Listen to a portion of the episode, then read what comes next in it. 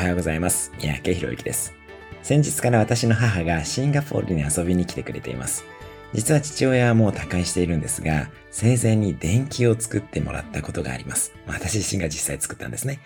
このやり方は録音で作るととても簡単です。まずはスマートフォンで構わないので、親にインタビューをして録音をします。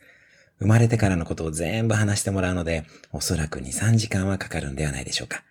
この録音したファイルを書き起こしの会社に頼んで原稿にしてもらってもいいですし、録音と同時にスマートフォンの書き起こし機能を使ってそのまま原稿にしていくというのもとても便利なやり方です。今日のおすすめアクションです。親に時間をとってもらい、生き様を語ってみてくだもらってください。あなたの知らない過去をたくさん聞くことができます。そしてそれはあなたの子孫に残すことができるかもしれません。お役に立てれば SNS でシェアもお願いします。